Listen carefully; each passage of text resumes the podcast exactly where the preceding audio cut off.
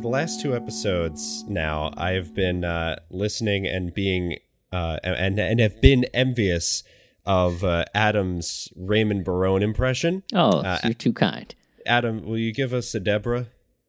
Can I need I need more to get into it than just Deborah. I need some emotional art. Tell me what's just happened in Ray's beautiful living room.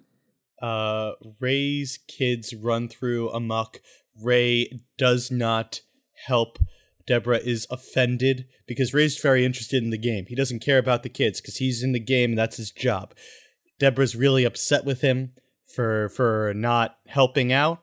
And she storms off, and Ray realizes, oh shit, this means I'm not getting laid tonight. Ah, De- Deborah!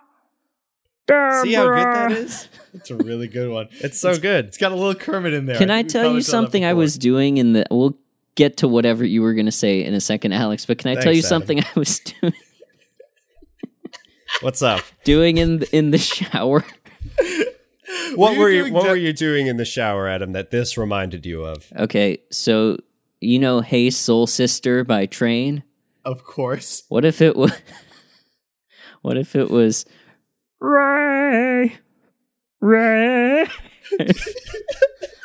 Ray Mont New theme song. New theme song, everybody. Wow.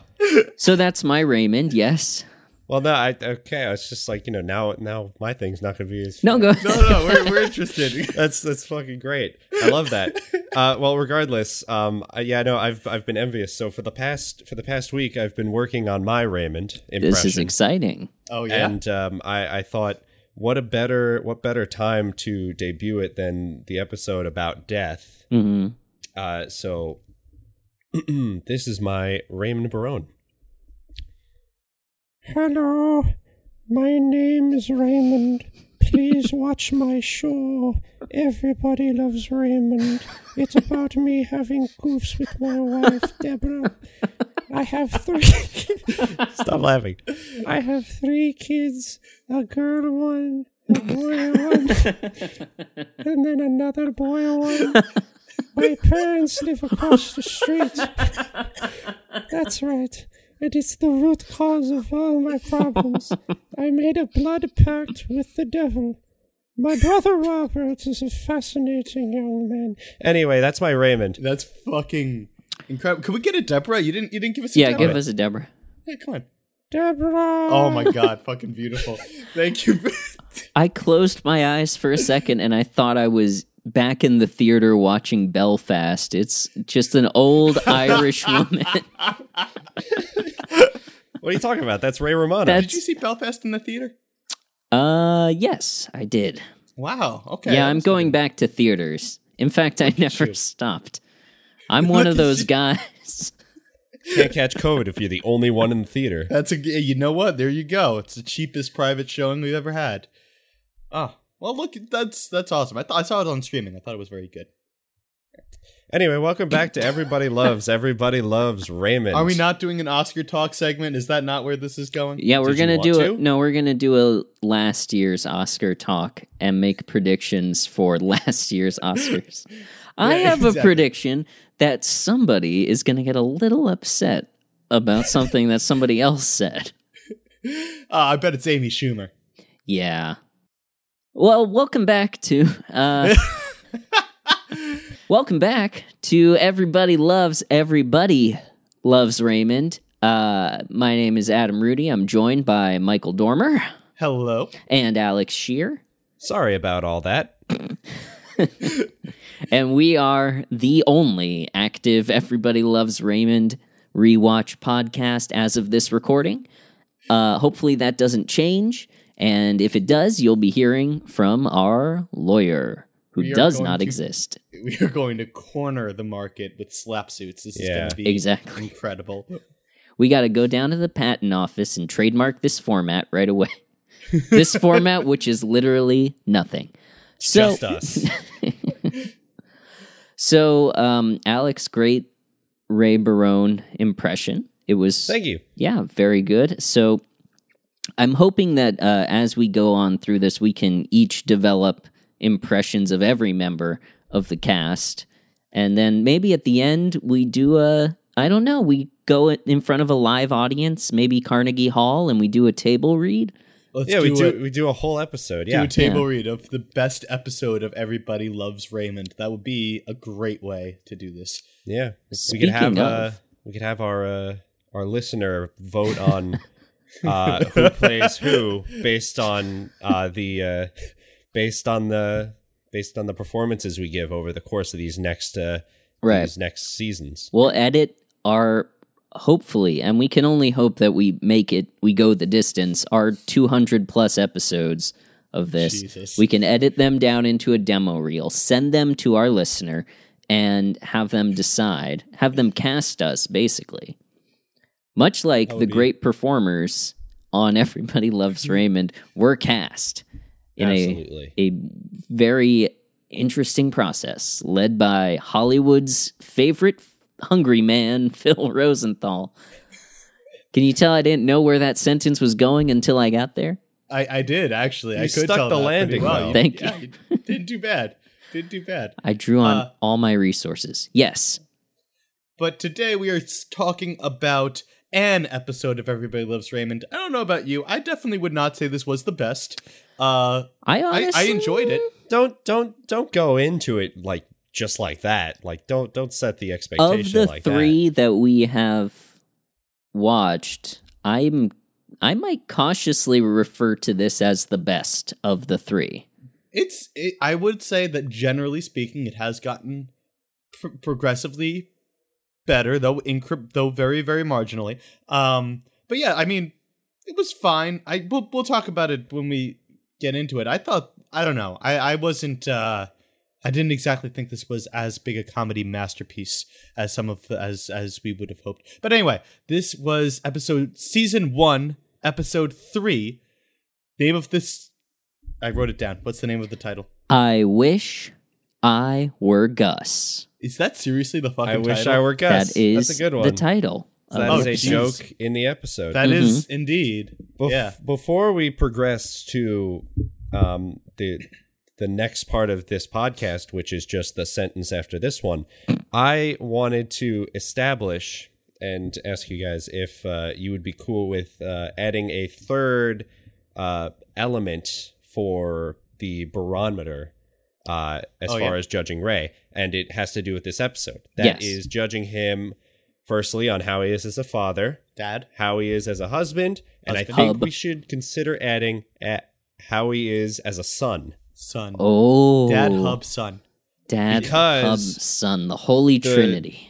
The the way he, uh, he uh, what he did for Marie in this episode, I think, in my book, deserves to get him up on the barometer. And I wanted to establish that before we talked about it. Okay. I mean, I yeah. definitely think that, like, this episode, we have to talk him as a son. I don't, I have... I don't know if I love the way that he went about it, to be perfectly frank with you, but we'll we'll, we'll get there when we get there. Uh, we'll if you want to be frank with me, then just complain until I cook you something. There you go. Yeah, that. Ayo, I felt walked right into that one. Yeah. Um. Okay, I'm on board with that. I think. Thank you for registering that for you know statistical vis- valid- validities and reliabilities' sake. Our thesis at the end has to be like flawless, bulletproof. So we got to right. establish all this as we go. If we don't, thes- def- we don't successfully defend this thesis to the doctoral committee, then we're fucked. We'll have wasted years of our lives. What is uh, what is our thesis again? How good of a person is Ray Barone? That's that's okay. I Do had, we have like a stance yet, or so far. Our that stance is, uh, is in development. It's lo- Our hypothesis is that it's not looking good. Yeah, it's really not looking good much at all, yeah. Our hypothesis is he should be divorced and have his children taken away from him, if not put in jail. Not yet. I, I don't He's think not I'm there, there yet. yet. No? Okay. All right, you have a more optimistic outlook on it than me. Admittedly, probably. Uh, yeah, but you're right. He's not exactly going to win any Dad of the Year awards. He's not. Uh, not Danny Tannering the situation. Exactly. Exactly. Yeah. Anyway. uh, I forget. I forgot how we were the so show well works. established. We t- so wait, we, we want to talk episode. about. We would typically hear go for remembrances. Remembrances, yeah. Of course, are clips of Ray or any member of the cast of Everybody Loves Raymond. If you are listening and you love Everybody Loves Raymond, or you love us, uh, or you hate us, send us clips of these individuals, either out in the wild on like a T M Z interview or in another, another movie or T V show. And we will watch it during this segment and uh, talk about them. Uh, and But we do not have anything in the uh, Raymond mailbox yet, do we? No, we certainly do not. Okay, uh, so especially to- because, for a couple of reasons, uh, the episode where we established this segment came out today and uh, has been heard. Good, you by, know what? That's a good reason. That's has, a very good reason. Has been heard, according to the latest up to the minute statistics, has been heard by three people, and and I'm one of them. And also one of them is me. So whoever you are out there, thank you, and I hope you're enjoying this. And please send us the phrase I used in last episode's description was "rayjacent artifacts." It's a good one. I like that. If you find any out in the wild, please send them in. This can be a picture, an article, a video clip, a T-shirt, a tattoo.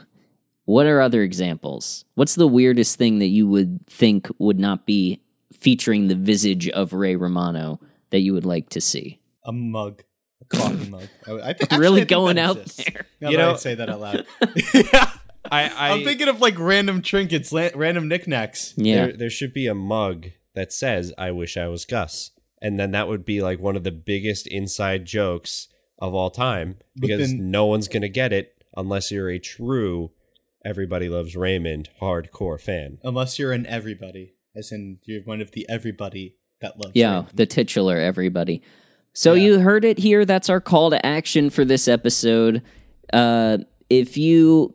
are out in the wild, maybe you're at a diner on Long Island even, and somebody hands you a mug of coffee and you turn it and you see that it says emblazoned on the side, maybe in a Comic Sans or another fun, fun, quote unquote fun font, "I wish I was Gus." Steal that and send it to us in the mail. In the mail. And our address is, is our P O box is number one. Just the first one. one. I think right. we flawlessly executed that segment. I think we nailed it. Um, it okay. It's it's rough to to to have to not only have to listen to like two hours of podcast, but then you leave with homework. Exactly. It's not. It's voluntary. Homework. It's it's enrichment. It's not homework. Um. Okay, so what would our next segment be? Well, our next segment would be uh, sports, but there were no real sports in this episode, none right. of real note. So I we'll have something to uh, to talk about, if if it pleases the court. Uh, no we'll, pun intended. We'll sports. Um, so in my efforts to promote and make successful this podcast, not only do I take my precious time to record the jingles, I Uh, mix and edit the episode. I've also taken to to working as our personal P R uh, marketing guru. Ooh! And the way I've done this is uh, through a little something you might have heard of called viral marketing. Uh, you're gonna have to explain okay. a little bit further here. I'm into it, but yeah, tell tell tell the other guys what this is. So I took maybe twenty-five minutes out of my life, you're welcome, to join uh, five or four, rather, Everybody Loves Raymond fan groups on oh Facebook dot com. No way. Oh, my God. Do any of them go into the double digits? They all go into the double digits, my friend. Everybody wow. Loves Raymond is a popular T V show, just not among the primary demographic that listens to podcasts. But, like, here's the thing, right? Like, everybody loves Raymond, but, like, who who, who actively loves Raymond? I guess us, but aside from us, I'm just curious. I personally am ambivalent towards Raymond. I more love... Uh, Everybody is ambivalent towards Raymond. Um, I joined four groups. I joined Everybody Loves Raymond Obsessed, which has twenty-one thousand members. Wow. Damn. I joined Everybody Loves Raymond Fans, which has four and a half thousand members. Okay. I joined These- the... Yes? These these these groups are gonna go to war one day. And we're gonna have to pick a side: the fans versus the obsessed. The official. I'm, I'm taking the obsessed. They're craven. The official Everybody Loves Raymond fan group, which only has one point six k. So if I was, you Does know, not seem official. They're like the elite E L R fans. Oh, so like you, you think they draft from the obsessed and the fans? Yeah, like they have to like they pick they find the like the best moderators of both of those clubs, and then they give them interviews to join the official E L R club. It's a five-stage process, and for the last stage, you have to cook something for Phil Rosenthal, and then he'll eat it, probably with one of his famous friends. Uh, the last one I joined was Everybody Loves Raymond T V Series, parentheses, created by Sandy. And that, guess how many that has? Couple hundred? No, it has... I'm going to say forty thousand. Oh, I wish. It has five point nine thousand. So more oh, than both the fans wow. and the official. Not quite as much as the obsessed, but Sandy... is really knocking it out of the park. Good for Sandy. Dude, dare, oh, my God. Dare I say it? Sandy, come on the show. Come on the podcast. Yeah, Sandy. We should. Maybe we will invite Sandy on the podcast. Honestly, I don't think we have the numbers for her. I think Sandy's used to playing in the big leagues.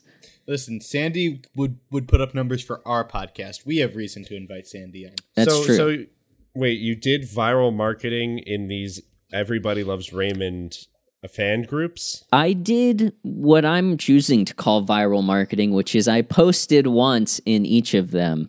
And I did a little A B testing here.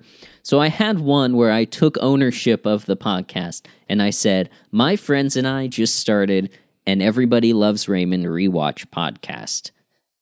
And I put that in two of the groups. And the other one, I said, check out this new Everybody Loves Raymond rewatch podcast so to sort of be like, ooh, wow, I d- I'm like you. I'm a mere mortal like you. I'm obsessed. I'm created by Sandy. I loved I loved d- stumbling upon this.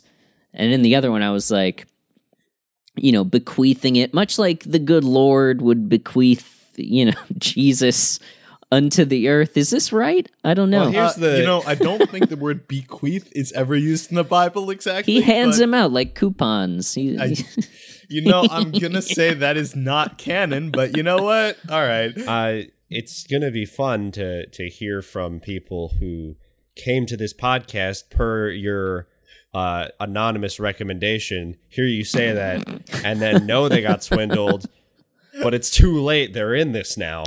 You're you're with us to the end. You know this, right? Exactly. Well, I don't know if we'll have to worry about that at this point, because of the four posts that I've made, I, I got a total of four likes. Hell yeah. Cumulatively. How many of those were you? None. Oh. Hey, None. That's great. Yeah. Four likes. Uh, but they were all in Everybody Loves Raymond Obsessed. So clearly it's like... That's the big market. There's a That's function the big... of the passion of being obsessed with Raymond and, you know, how many people are going to be converted yeah. to the but podcast. But also, every, that... everyone hates self-promoters as well. Like, a lot of people on the internet go out of their way to ignore or, like, uh, thumbs down them. So wait, when you said everybody, lo- so was that the checkout one, or was that the I made a podcast one? I uh did we need- the. Thank you. I, to all I took ownership in this one. This was self promotion, oh, okay, okay. and they responded to that. So okay, interesting. Is this a Facebook group? Yes.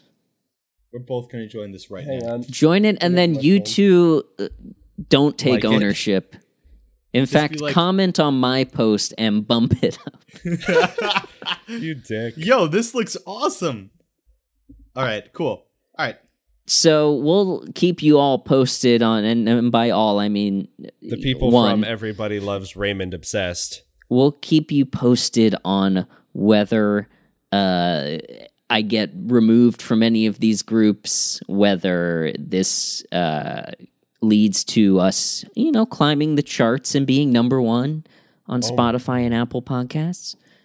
Um, I didn't. Yeah. I didn't realize that to join Everybody Loves Raymond Obsessed, you have to take a little quiz. You exactly. Do. I'm yeah. looking at the same thing. Oh my god, this is really cool. Remind me what the uh, questions are. All Number right. one, who is your favorite actor on this show? I think I said Doris Roberts. Oh, I'm going to say Peter Boyle. Yeah, same here. What is your favorite episode? I wish I was Gus. I think I said uh, I Love You. The last I'm gonna episode. I'm going to say I Love You. Oh, actually, too. no, no, no. I said the pilot. I'm going to, then I'll say I Love You and I'll finish out the trilogy. There we go. And then the last question is, what must Robert do before he, he eats? Obvious answer for us in the know. Yeah. For those Touch of us who. Touch his chin with his food. Or apparently in this episode, we learned he must also organize his nuts. But we'll we'll get there when we when we break yeah. down the hey, episode. Hey, nuts. Hey, nuts. From yeah, this, from so the, the our impressions are not quite Your there. Membership yet. Is pending. Yeah, it takes a while, too. We're, I think, we're getting there. I think I actually asked to join a couple more, but I still have not been approved. So I'll keep you posted oh, on oh, that. Oh, no, you must not have passed the test. This they must is, have been like, Peter Boyle, who the fuck is this guy? They they are legit, it seems. Yeah, no, so. they, they don't they don't accept any old schmucks. Hopefully we, we get in before the episode's out. Hopefully. Or, like, we're done, I meant, for the day. Not for the forever. All right, well, we've been talking now for twenty minutes, so let's actually start talking about this episode. Uh, we got a break first, Mike. Oh, right. Thanks for listening to season one of Everybody Loves, Everybody Loves Raymond. I'm coming at you from the future to replace what used to be an ad for a product or service with an ad for the BarONUS zONUS, our pay what you want bonus feed, where we play games, cover Ray's other work, and more. It's not a subscription. A one-time donation gets you lifetime access to our monthly bonus episodes, plus a shout-out on the show. And if you're listening to season one now, give it, you know, fifty or sixty episodes, but you will hear your first name. Plus, a chance to speak with someone at your bank when they flag the charge as suspicious and decline it. So, go to postfun.org slash donate today, and hey, let them know that Raymond sent you. Welcome back. I hope you enjoyed that break. I hope you support our beautiful sponsors who make none of this possible. We haven't made any money yet from our sponsors. Yet. Once once our once the obsessed once those obsessed fans get a hold of our affiliate links for the Oh goodness. We're going to make some bank. Oh, if boy. every single one of them uses that link, then we can just retire. Yeah, and we could watch Raymond full time. If every single one of them, let me do some quick calculation here. Nine times. Oh my God, we stand to make so much money if we convert every member of Everybody Loves Raymond Obsessed. We're gonna do it. That's the goal.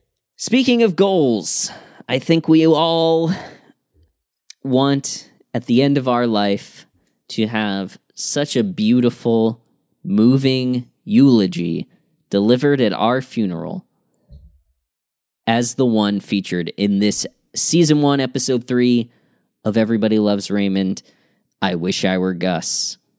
This episode, wow. this episode was, I said it in the start, I think this is the best one we watched so far, but I also had a lot of problems with it. Uh, what Same. is your guys' overall impression? Um, holy shit. Mm-hmm. Raymond sucks. I know. Um, that's that's number one. Um, number two, it was yeah that beautiful eulogy, which they I will say the writers patted themselves on the back for a number of mm-hmm. times.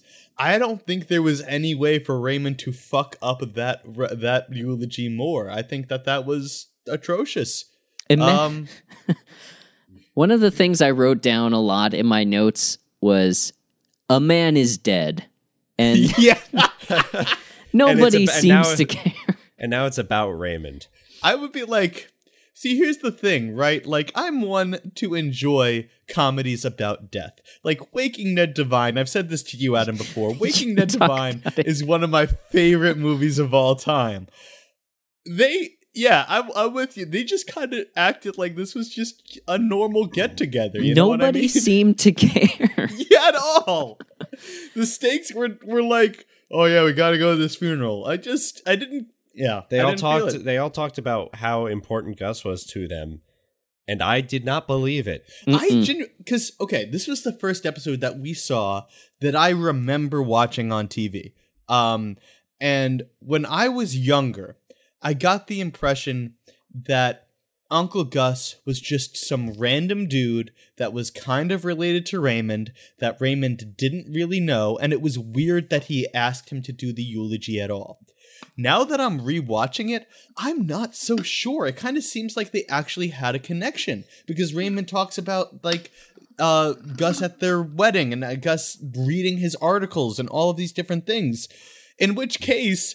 this thing becomes so much fucking worse because it's just like he didn't care that his that exactly. his beloved mentor. Yeah, I don't know. It was yeah. I also I, thought it was a distant relative that none of them really cared about, but it does seem like it was like somebody who was involved in their lives, and nobody seemed to what? really give a shit beyond the initial like, oh, that's sad. Genuinely question. Was he Marie's brother? Because a great why else uncle would Alda come down from Canada? A great uncle is your parents' parents' sibling. It's the sibling of oh, your grandparents. Oh, so yeah. it was like that's so it was like Marie's yeah. uncle. Yes, or or Frank's uncle. No, you're right. It would be Marie's because Alda came. Because Alda came. Okay, yeah. cool. That makes a little bit more sense to me. I was like, did your brother just freaking di- I didn't uh yeah okay yeah, and yeah. they they did say it was ninety-two yeah which is True. A good life yeah I would like to summate this episode with I think the quote of the series so far, uh the most memorable one, and it was said by Frank: can Hitler have a juice box? I wrote that down too.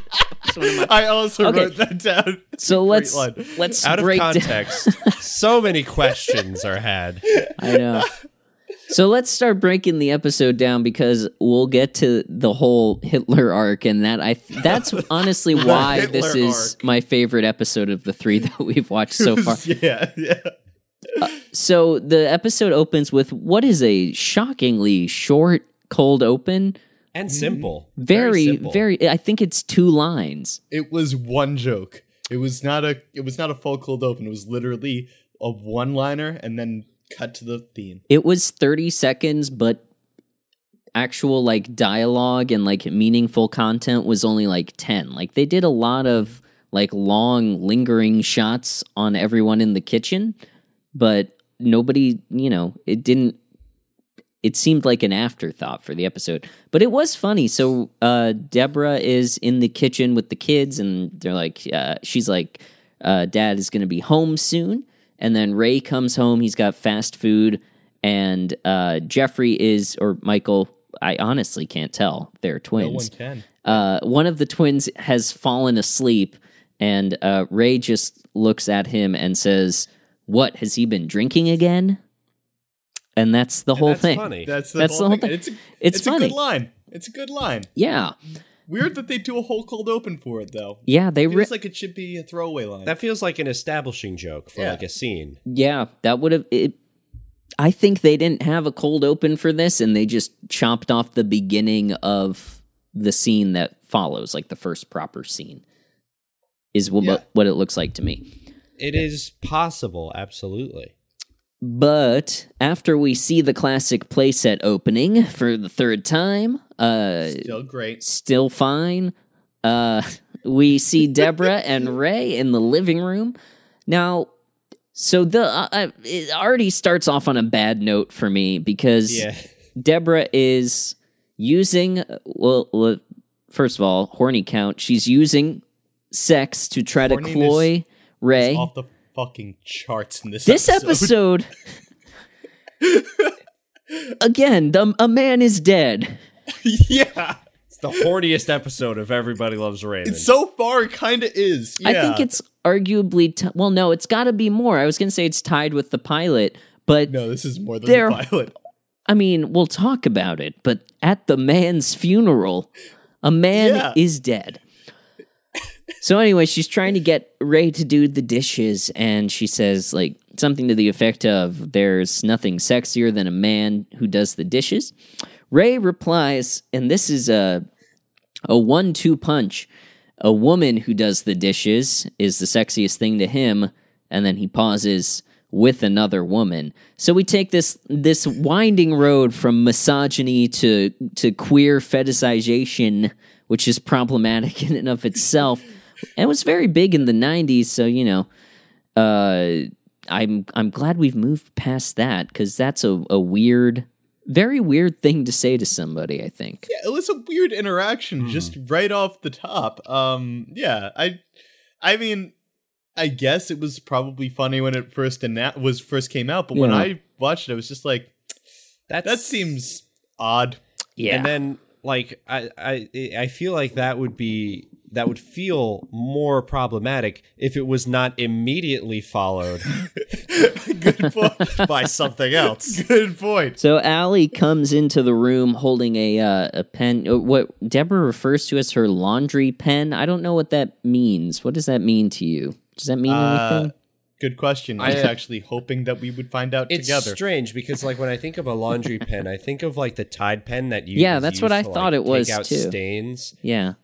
But this this one, like, it looks like it's meant to draw over stains on, yeah. on clothing. I don't know what that's something. about. I don't know. But anyway, it could have just been a marker and not confused us. But uh, so Allie, laundry and fabric markers are permanent markers that help you sort and do laundry. Oh. It's an easy and inexpensive way of labeling or placing a tag inside any clothing. I see. So I guess it's just like for notes of saying like, oh, dry clean yeah. only or something. Or so like it's a Sharpie cold. that can sur- survive yeah, the yeah. wash. This yeah. is a super oh, marker. That's, you know what? That's probably it. Okay. All right. We got to the bottom of that. So Allie drew a Hitler mustache on Jeffrey. How is that not what we opened with? That's a good point. That's a good question. And the reveal that killed me. He comes in, Deborah brings him in with the classic Hitler slash Michael Jordan in the Hanes commercials mustache.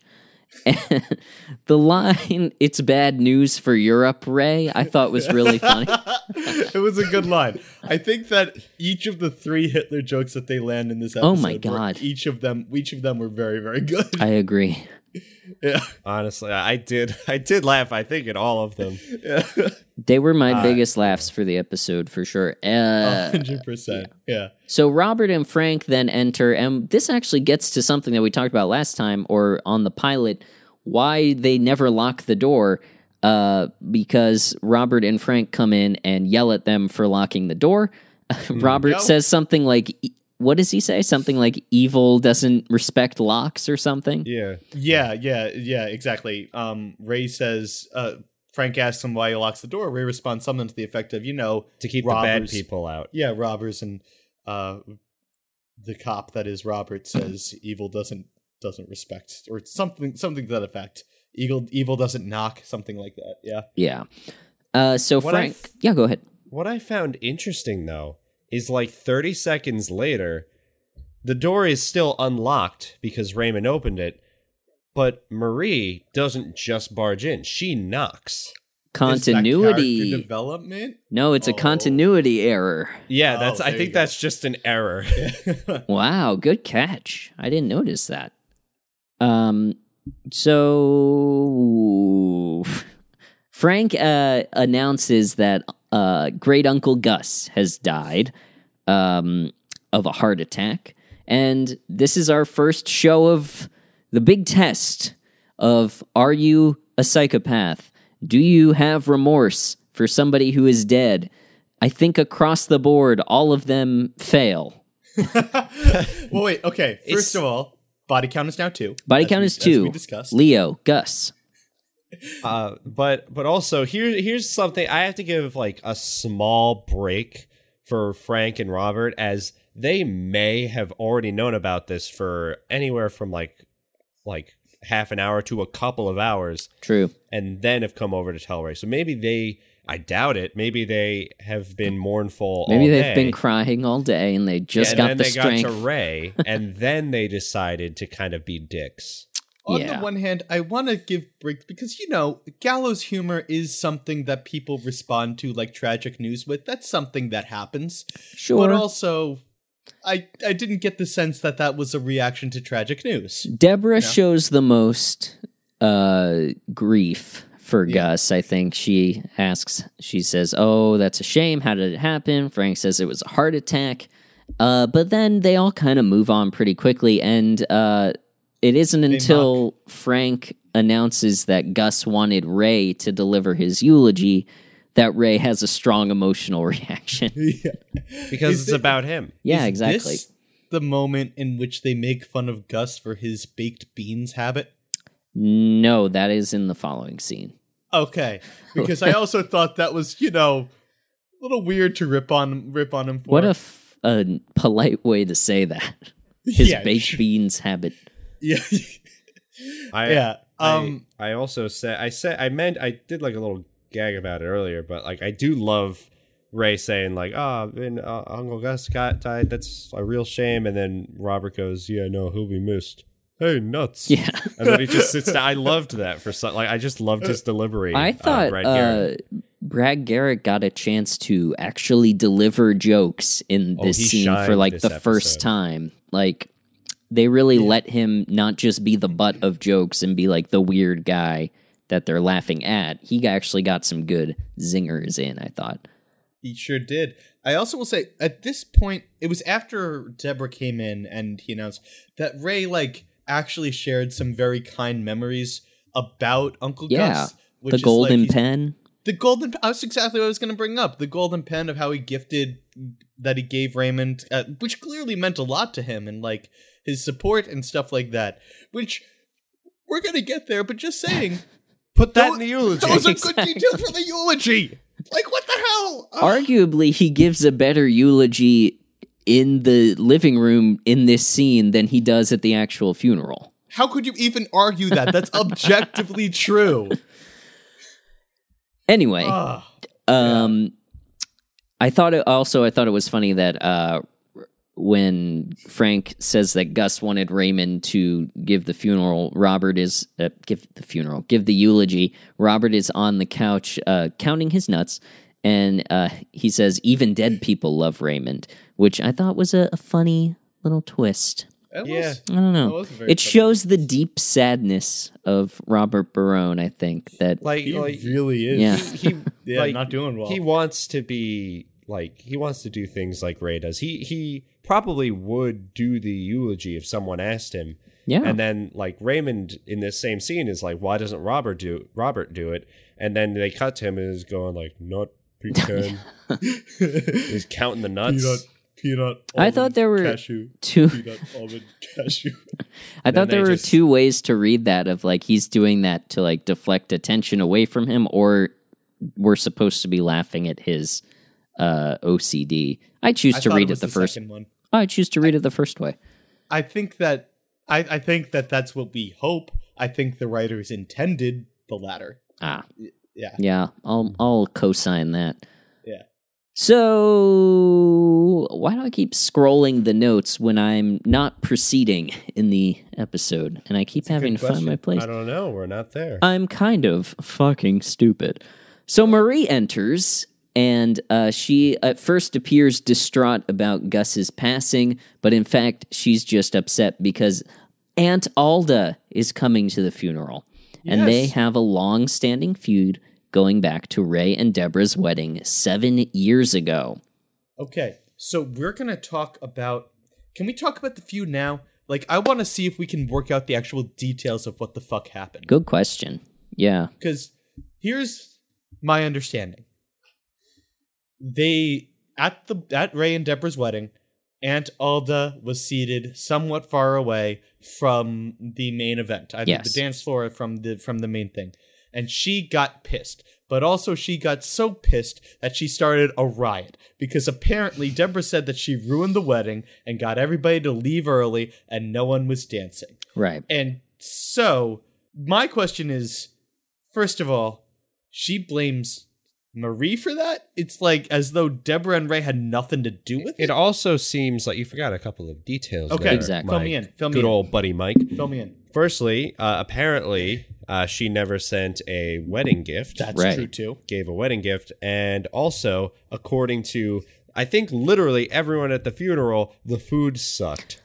We've got to talk about that scene because that was insane. Holy shit. Holy shit, a man's A funeral. man is dead! A man is, his body is literally ten feet away, and they instead decide to shit on a couple. Tear into bad wedding. Seven years ago. Just like, the fuck is wrong? Does no one actually give a shit about Gus? That's my question here. Apparently Does- not. Apparently he was an N P C for fucking everybody. Like, Jesus. Oh my god.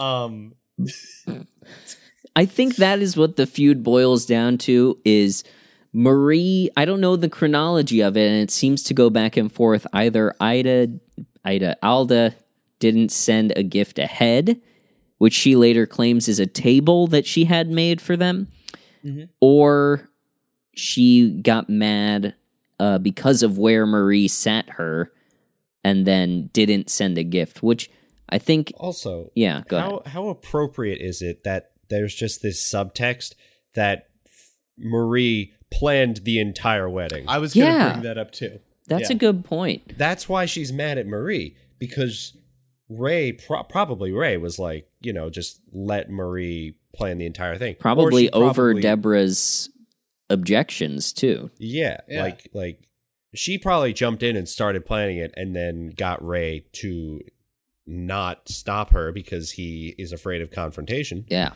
And that's probably what happened. And that's why this feud started, because she was the planner. Yeah. The fascinating thing to me is also that, like, later on, we finally we're spoil- spoiling the episode. I'm so sorry for everybody that's listening. I don't think um, anyone's watching it in real time. Yeah, exactly.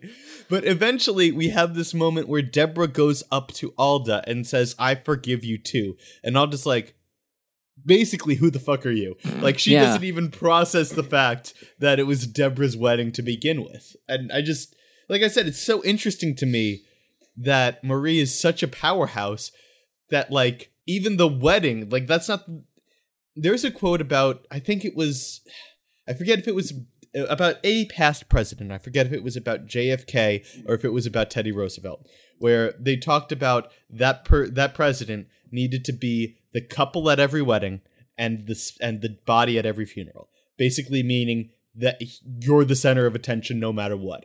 And mm. I think that this clearly applies to freaking Marie as well. I agree. That is a very, um, that's a very good read on her.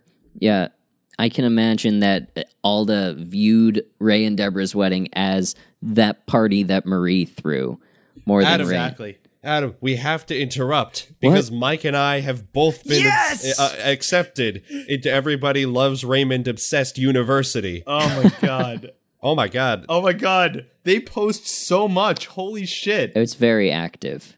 It is the most Very, active one.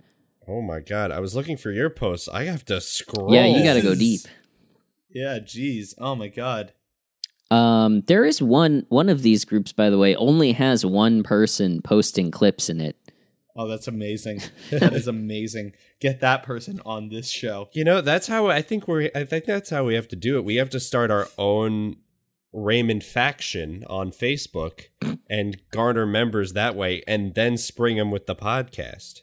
That's a good uh, a good approach. We can create a splinter group and, you know, radicalize people within that. The time is now.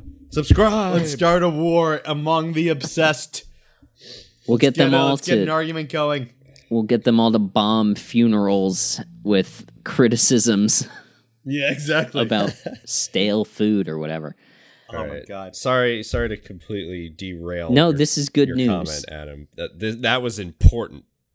Go so, ahead okay. and go ahead and bump my comment a little bit with some wow, this this was a really great show. I'm going to listen to every episode.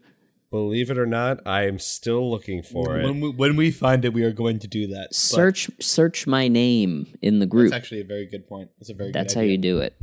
All right. But Anyhow. anyway, let's get back let's get back to the feud. Let's get back to the feud. I think we can agree it was shitty of Alda not to send a wedding gift. I think we can also agree that the overwhelming consensus is that Ray and and Deborah's wedding sucked ass. Yeah, it sounds like a terrible time. It was not good. Apparently, the portions were small. Uh, the veal was cold. The veal was cold. Yeah, it was cold.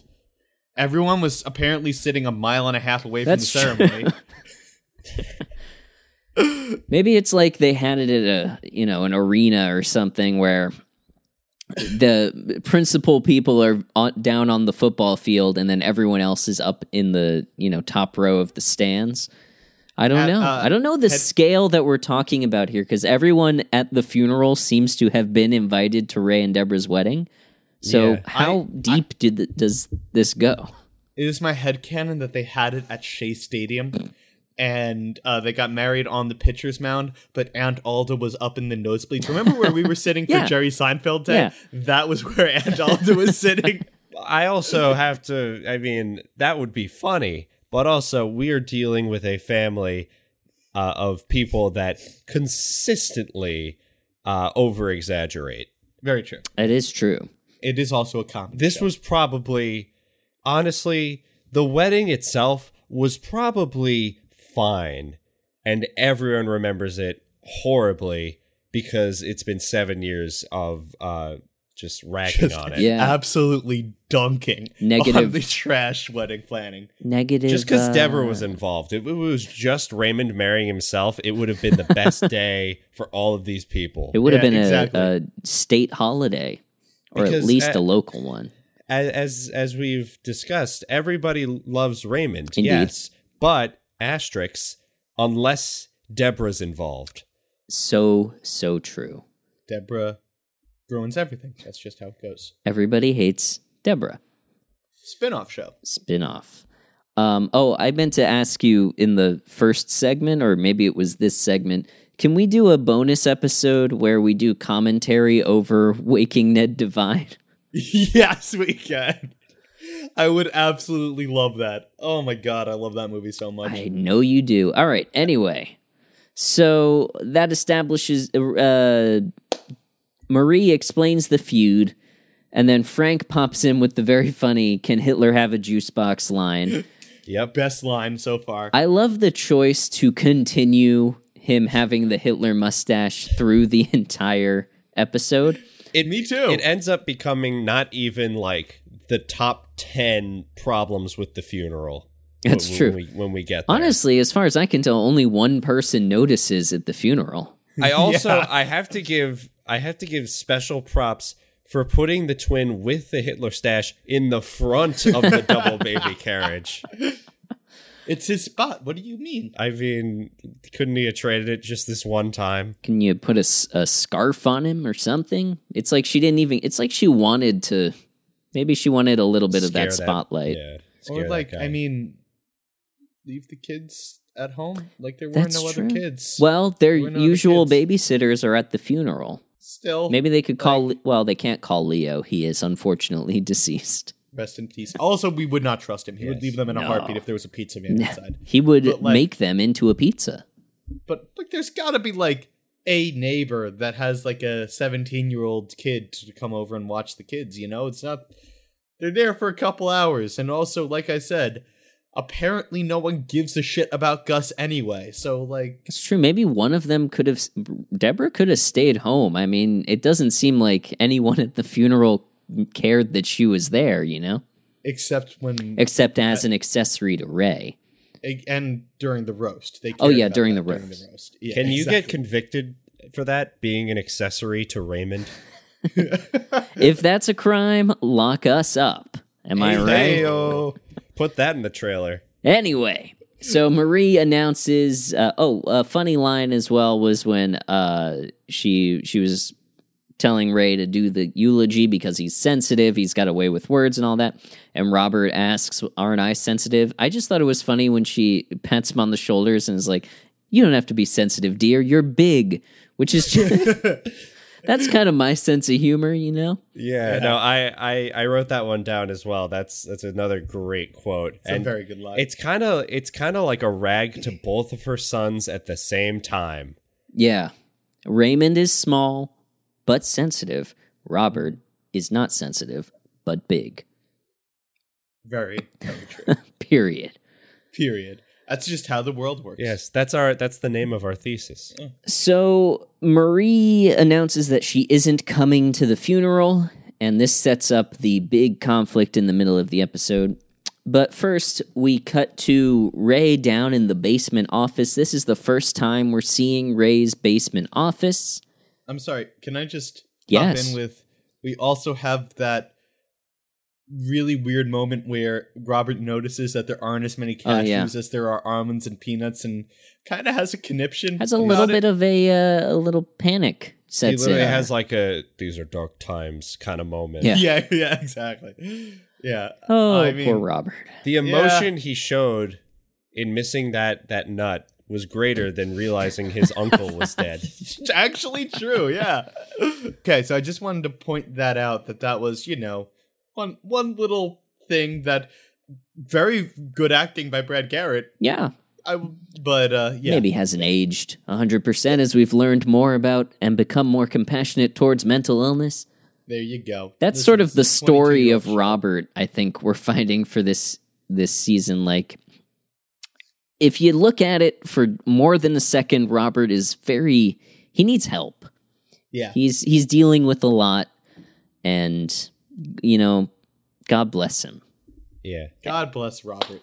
Anyway, we go down to Ray's basement office, and he is attempting to write the eulogy, doing a very poor job. Um, we get uh, the... Deborah comes down the stairs, and we get this little nugget of information and backstory about Deborah. Ray says... You were in P R. You can help me with this. So we found Ooh, out that... I missed that. That's fascinating. Yes. So apparently, and we have zero details about this, at least seven years ago, Deborah worked in public relations. We pro- or maybe... Yeah. yeah, maybe maybe even sooner than that. Maybe she only quit when she had the kids. That's That's, yeah. that's true. Yeah, they were married for four years. Yeah. Um, Do... Do we ever learn how they meet? Before, I think do you think they could have met through work? There's an episode where eventually we, I, I'm pretty. We get a lot of flashback episodes in the later seasons. I don't know if we ever do a thing on how they met, but definitely like the I rem- story. Yeah, I, I, remember I remember one like, where they are discussing moving to the house. Yeah, yeah. I remember that one. Yeah. I remember when they find out that they're pregnant with Allie. I remember that. Um, but. Yeah, I don't know if we find out how they met. Mm. But, yeah. but that's anyway. an interesting... I'm curious to see if we will get any more information about that. Um, yeah. I'm not confident that we will. No, neither, but, was, neither am I. Yeah. So she uh, then goes to help Ray write the eulogy. Eulogy. Eu- eulogy. You and got it. She does a really great job with it. She does a really great job with it. And... It begs the question, I know we keep jumping back and forth, why, what happens to this draft in between this scene and then Ray giving the eulogy? Because this Deborah all sounds leaves. great. This and is all like okay. great, well, not great, but it all sounds like a fine, like, boilerplate eulogy, mm-hmm. saying nice things and putting a positive spin on this man's life. Deborah leaves, and then Ray falls asleep on the backspace key. I guess so. I guess and this was be. before autosave, of course, nineteen ninety-six. Yeah. yeah. Uh, but then after that, uh, in, in a truly glorious uh, Frank moment. Well, hold, hold on. Right before oh, they, right before Frank enters, the process of writing the eulogy, a man is dead. The process of writing the eulogy gets Ray and Deborah all worked up. And put another, you know, notch on the horny meter. Yeah. Because They're about to fuck they're a- on this, uh, literally on this man's eulogy. we, I don't like, it's just, mm. like I get that they were trying to, go, what they were trying to go for, right? The writer said, oh, would it be funny if Frank, we, we kept up the bit of the parents not having boundaries, but having Frank interrupt a romantic moment. But they didn't realize, like, what the fuck are you doing banging on a man's eulogy? That's like, it's not exactly an aphrodisiac. It's... Maybe not for you. Right, fair enough. Fair, you know what? Fair. Do you get worked up? No, I'm not talking about me, Michael. Okay, I'm sure. talking about other Ray people. and Deborah. Yes, oh, Ray, Deborah. Insatiable hard, hard, hard, horn dogs, Ray and Deborah. We don't have what? any confirmation, by the way, that they have had sex at all from the pilot. They, they have, right? Well, I guess not from that point, but mm. they do have kids. They've had sex. Yeah, I know. But like from the point where we're introduced to them, they are horny. In at least one of them is horny in every episode. But we don't have confirmation yet I that guess they've done you're it. Right. I think we will at some point. Oh, we I hope we will. do. And when we do, we'll do a, a commentary bonus episode over yeah. Waking Ned Divine for that. Um, yes. So then, yeah, Alex, your classic Frank moment. Frank enters. Yeah. He. Uh, so yeah, Ray and Ray and Deb are getting frisky. Uh, you know, by the computer where they're supposed to be writing a eulogy for a man who is dead. And uh, who else interrupts them but good old Frank? He just waddles down the stairs. Not waddles. He, like, barges down the stairs, mm-hmm. I think is a better way to put it.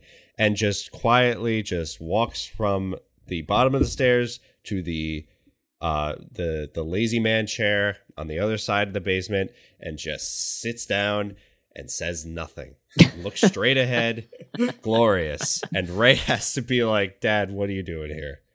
And then we find out that uh, Marie is so upset by the feud that uh, he has stopped, uh, she has rather stopped cooking for him, which is the impetus for Frank to uh, confront this issue. Which, you know, let's not even get into, because if we were to in- if we were to interrogate every time Frank says or does something problematic, th- this podcast would go back to being two and a half hours long, and we're really trying to avoid that. Yeah, true. Very, you know what? That's a very, very that's a decent point. But I, I do wanna do wanna say that this continues the trend of this funeral being a very big concern for everyone. Based on how it affects them. Exactly. Not how it affects mm-hmm. Gus. Again, a man who is literally dead. Uh, I mean, it doesn't really affect Gus much anymore. Yeah, I mean, Gus. What does Gus care about? Yeah. Like, you know. A man is currently, as this scene is happening, being pumped full of embalming fluid. removing the, uh, yeah, removing the organs so yep. that the formaldehyde can set, mm-hmm. you know. Yeah. He's being made up by the uh, coronary, uh, uh, what do you call those? The coroner? No, the people who do the makeup. That's a job. That's like a specific job. The people who I think it's the same makeup. As the embalming people. I think it just might be the mortician.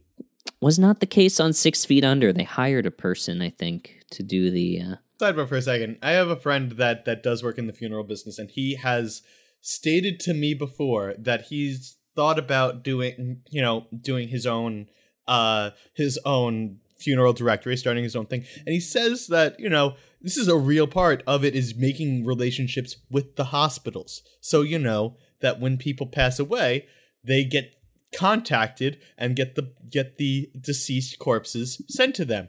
And it just kind of like stuck in my craw. Just like, wow, there really is competition for everything. Even after you die, there are people fighting over who gets the, gets the remains. And who's just, got dibs? Who's yeah. got dibs? Exactly. My- and it's just kind of like, like, listen, morticians and funeral directors do a very important job. They do a job I sure as hell could never do. I'm very thankful for them. But holy crap, the business side of that is not something I think I was ready for. I have, I, I was imagining you were going to say when you said, like, when you first have to start, when you first get into opening your own funeral home first, and then I thought you were going to say, you got to get some bodies. in I a mean, way. Yeah, which is, is what this boils which down is to. Yeah. True. Yeah. But apparently they do it in a way that is less creepy than the way that I envisioned in my mind when you started that sentence. True, true. You were picturing more of a Frankenstein type. Where it was like, oh my God, this guy's died. I'll call the ambulance. No, uh, you know, I, I got him. Uh, I, I got, got him. him. kind of like, kind of like how when lawyers are lawyers yeah. are starting Follow out their ambulance me. chasers. Yeah, yeah, the ambulance chasers. And bring your checkbooks. Is that a show? Can we pitch that of like a guy who uh, two paths. A guy who is starting his own funeral home and kills people to have bodies so that he can have funerals. Or like a Better Call Saul type of like skeevy funeral director who's out there chasing ambulances. Only if we can come up with like a really clever title for either of these. That that's what the well, that's what we gotta pitch. One's a comedy and you won't guess which one. You don't think the that, that's are... that's the that's the tagline for the for the double feature for the double feature. Yeah, let's um, let's cut this out so nobody steals our idea. Yeah, let's write you... it up. Yeah, we'll we'll just, we we will every like important word, every noun in those sentences. This. How about we do the and we do. There, yeah, that's exactly what we got. This do. whole yeah. section is just gonna be. And then we clip the unedited version and we just send it to Lauren. And then that's, that's, that's there we go. Oh, Lord. Lord. So anyway, we get to the funeral home. Yeah, we get to the funeral home, right? Is that, oh, no, no, no, you're we, skipping we a scene. We skipped over the hugely important part where Ray, quote unquote, tries to help his mom. This is oh, fucking pathetic. I, I, oh I my blocked, god! I blocked this scene from my head. Yeah. Oh my god. Ray comes into the kitchen. By the way, this is our first time seeing the kitchen in the reversed orientation from the pilot. Oh shit, you're right. I noticed that. Yeah. I did not, but you're right. Which that it will weird. be for the rest of the show, which huh. is interesting. Yeah, it is. Why they made that choice, I don't know. Maybe it looks better on camera. I guess so. I think you can... It. You know what it probably does is it works for the crosses to the living room better. So That's I bet they I only had thinking. the kitchen set for the pilot, and then they built it out to the full house set. Not the full house set. The that full would be fun. I would... house set. I would love an Everybody Loves Raymond Full House crossover. I really would. Anyway. So is mom. Yeah, yeah, yeah, exactly. So the so the mom scene, the mom scene. He walks into the kitchen. Yes, he walks into the kitchen. De- uh, de- I keep calling her Deborah. I don't know what that is. They're basically mortal enemies. That's a horrible mistake to make. I know. Marie is cutting... Marie is going through pictures of...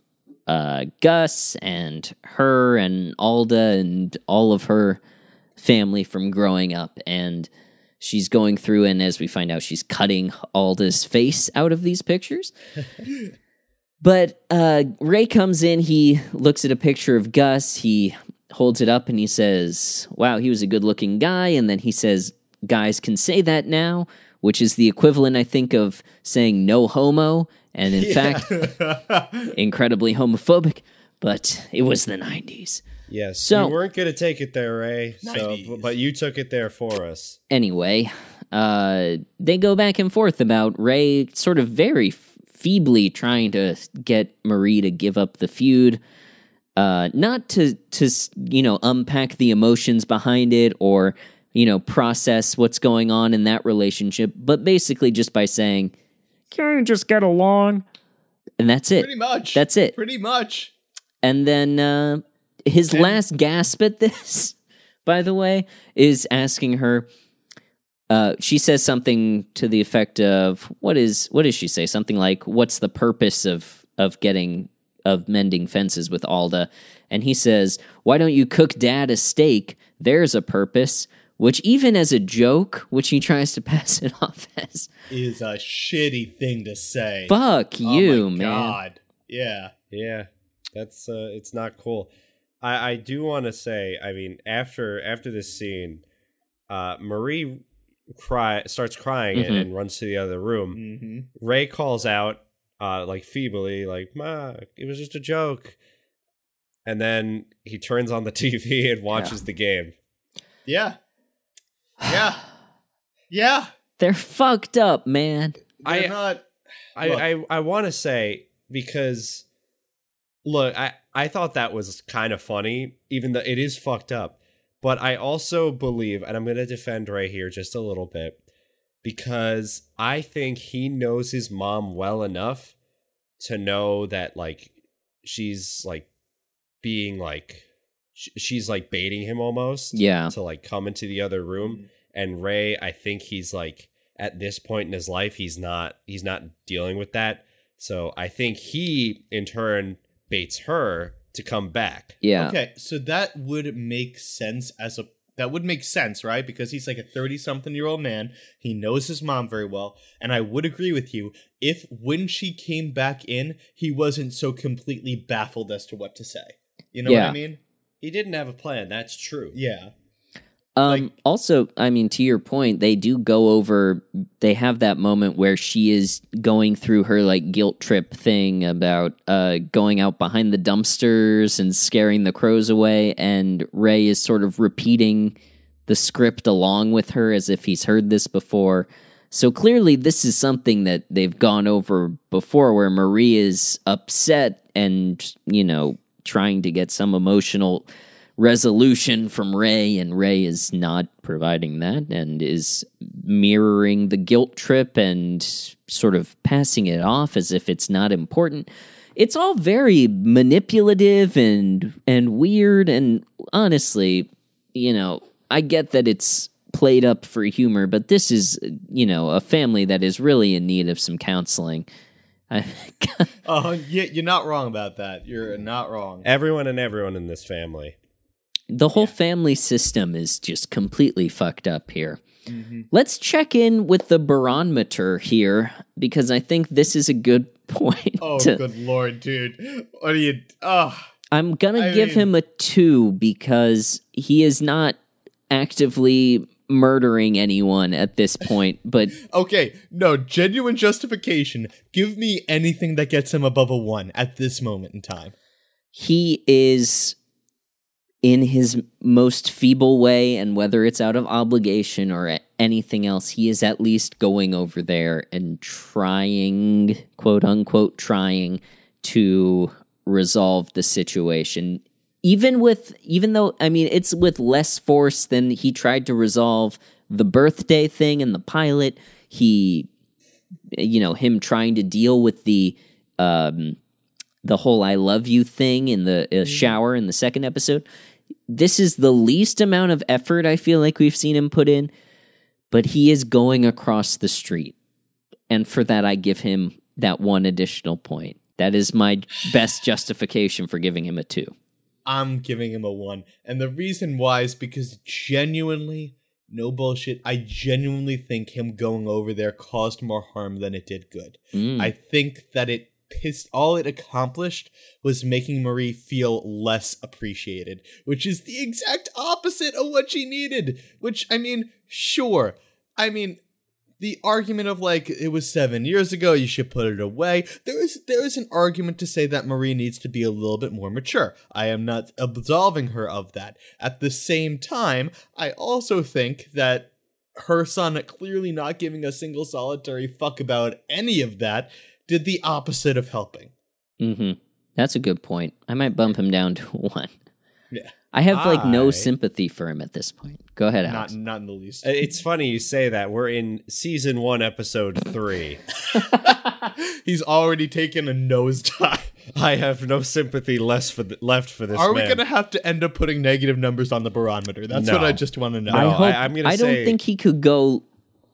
Zero is I don't absolute, wanna, yeah, zero, zero still is exists. You, is him okay. is him doing, like, active physical mental harm to the people around yes. him. Yes. Okay. I not just myself, neglecting them, but actually yeah, harming them. He's currently at a true neutral of just, like, absolute no shits given. I am I, I'm going into this with the mindset of we're starting where we left off. Last episode we were all sitting around a four. Mm-hmm. I believe it. Yeah. Either you, Mike, or you, Adam, had him at a four and a half. I had him at a four and a half because okay. I was being very optimistic. We averaged okay. to a four point two. Yes, yes. Um, for me personally, throughout this entire episode, like, the selfishness about the funeral, like, yeah, like maybe a little bit lower, like maybe like three and a half. Um, and then like going throughout, like kind of like the weird horniness when writing the eulogy. Yeah. I mean, like, I mean, I mean, at least they were both like on the same page. So like it's maybe true. A little bit down. And then, yeah, I agree. When he gets to his to, to Marie's place, he he does it. And I know he absolutely does this because his dad won't leave him alone until it's done, because his dad won't get food until Marie's not feeling shitty anymore. Yeah. So I I feel comfortable leaving him at a two right now. Okay. All right. You know what, I, I feel comfortable leaving him at a two because he has shitty motivations, but the those motivations are motivating him to do the right thing. Right. Poorly, but still Poorly. he's trying Poorly. at yes. least. Bad execution, bad reasoning for doing it, but you're still doing, you're still trying in a weird way to do the right thing. And I think he failed miserably. Mm-hmm. Uh, but I, I feel comfortable leaving it at a two at this point in the episode. I uh, will come in at a one point five just so we average out right there, if I'm doing the math correctly. Oh, yeah, very, very literally. Yeah. Yeah. Yeah, that's, uh, well, let's see, that's four point five divided by three. Yeah, that's that's one point five. There you go. Good we're, job. We're going to have a beautiful, like, line graph. Oh, my God. In, in like, ten years. I got, when you said that, I got physically, like... excited. Like I was like, this is gonna be so fucking cool. And we're gonna be like on r slash uh data is beautiful yeah. ten years from now. Like we did a Raymond pro- podcast for way too long. And this is how good a father Raymond was. And the inevitable r slash everybody loves Raymond obsessed. Ooh, that's they an, will have some things to say about this. Yes, that's an exciting will. frontier. Honestly, look, here's the thing: if we start getting like dedicated listeners, we should have like like a way for them all to like vote on like giving Ray a score every episode. I like that, that we can idea. compare against like our idea. scores. I love it. I just want to say, I also just looked it up. Uh. R slash Everybody Loves Raymond has two point five thousand followers on Reddit. Why don't you post in there and uh, plug the podcast? After the podcast is over, I'm absolutely going to. I'd like Ooh, you to do it I'll... right now, and then we can check in at the end of the show. You know what? I will do that. Yeah, hold right. on. Let me Please. see if I can figure out how to do a Spotify link. All right. So uh, we then cut to the church, and it is indeed Gus's funeral. Can I just say this is, you know, some great extras in the background of this scene, some great background artists, the multiple army men, uh, yep. every possible variety of old Italian person. It's just great stuff. The representation here is beautiful. Well, quote unquote representation. For Are there for is there any old Italian diversity, people. Do you remember, in this scene? Well, no, but it it's it's the Barone family. That's true. It is the Barones. So, like, if if there's going to be a reason for lack of diversity in one scene, I, I give this one the biggest break so far because it's literally just this Italian point. family. And they all appear to know each other and be related. It doesn't seem like Gus had very many friends uh, outside of the Barones. So they're still alive. Yeah, who knows? He could anywhere. have been buddies with Leo. Um, Rest in, rest in peace, Leo. Yeah. Actually, one of the uh, army veterans is uh, a black man, and so I believe that is our first non-white person to be on the show in a non-speaking role in the background. So that's some class. That's almost Friends level uh, lack of diversity at this point, but uh, we'll keep track of that as well. Like that. That post it is way know. too optimistic. What the fuck do you want me to can do? Can I read it? Yeah, go on. Yeah. You, you, you can read it. Let's live edit this. I don't know how to post. Here, here's what, here's what Mike wrote. Shut the fuck up. So I'm the, not marketing. The title is New E L R Podcast! Exclamation point. Flirty. Found this awesome new E L R Rewatch podcast. Check it out. https colon double slash pod dot link slash one six two zero nine eight four one six zero. I think it's much. All it's missing is a winky face. All right, you know, put it then put it in there. Put Fucking it. Hell. Put it like completely passionately. You don't want to open yourself up to, you know, Reddit people with that kind of emotional vulnerability. This this feels like you're you're selling way too hard, my friend. Yeah. What the fuck do you want? You want to write it instead? Just put. What the fuck do I write? New Everybody Loves Raymond rewatch podcast. And then just colon, put the link. Link done. Yeah, I agree. Okay. Or let's do some A B testing, and Alex posts the normal one, and then Mike do the do the flirty one. do the flirty See one. See how it goes.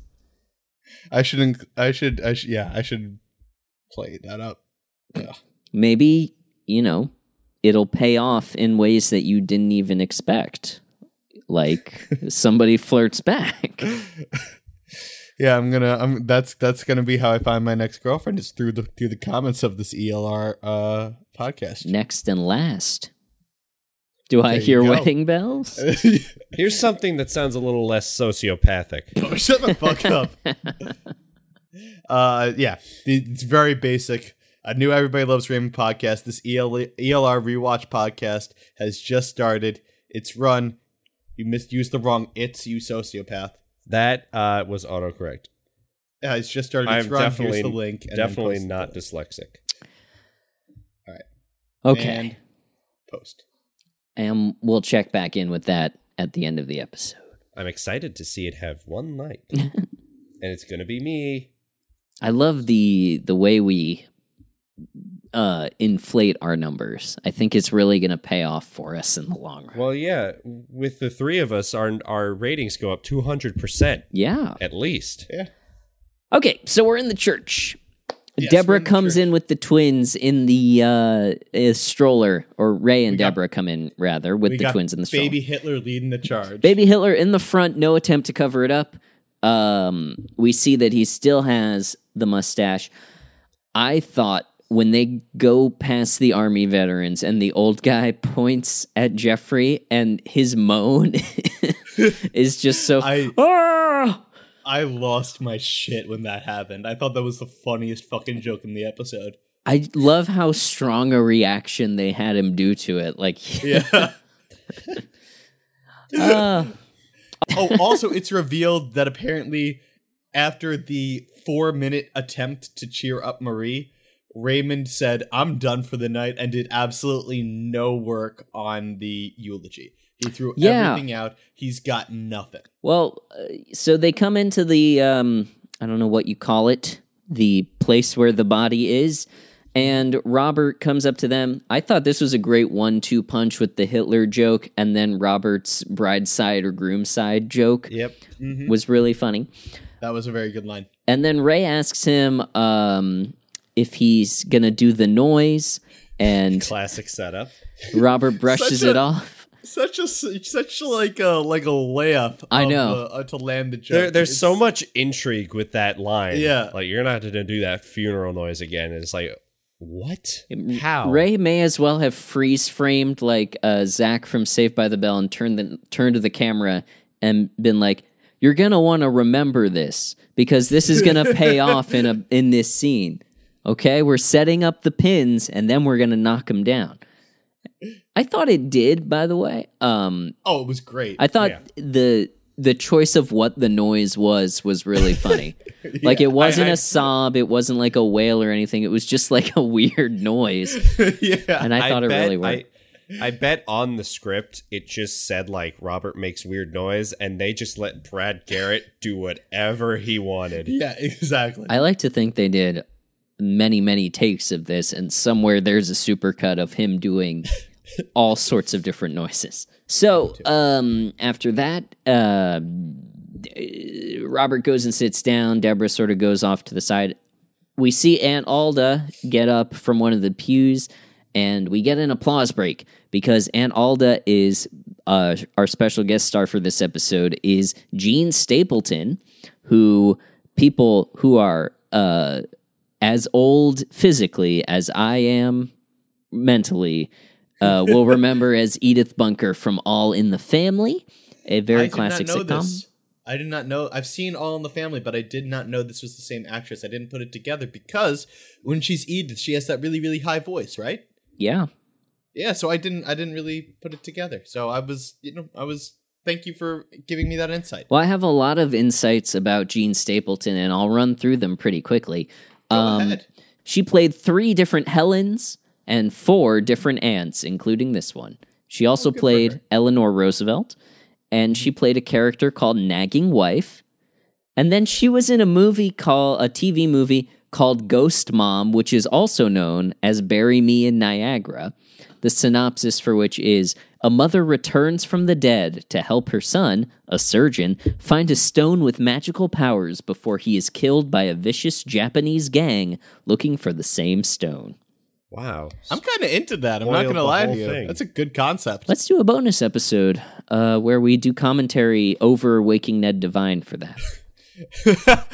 Not over Get that movie. Over Waking Ned Divine, just the same. Yeah, we'll have it playing in the background, and then we'll talk about this movie. Every special episode that we have, we talk over Waking Ned Divine. The new Fast and Furious movie, we're gonna watch Waking Ned Divine for it. We're probably we'll, we'll gonna have out, to. Yeah, we'll figure out this bonus episode thing.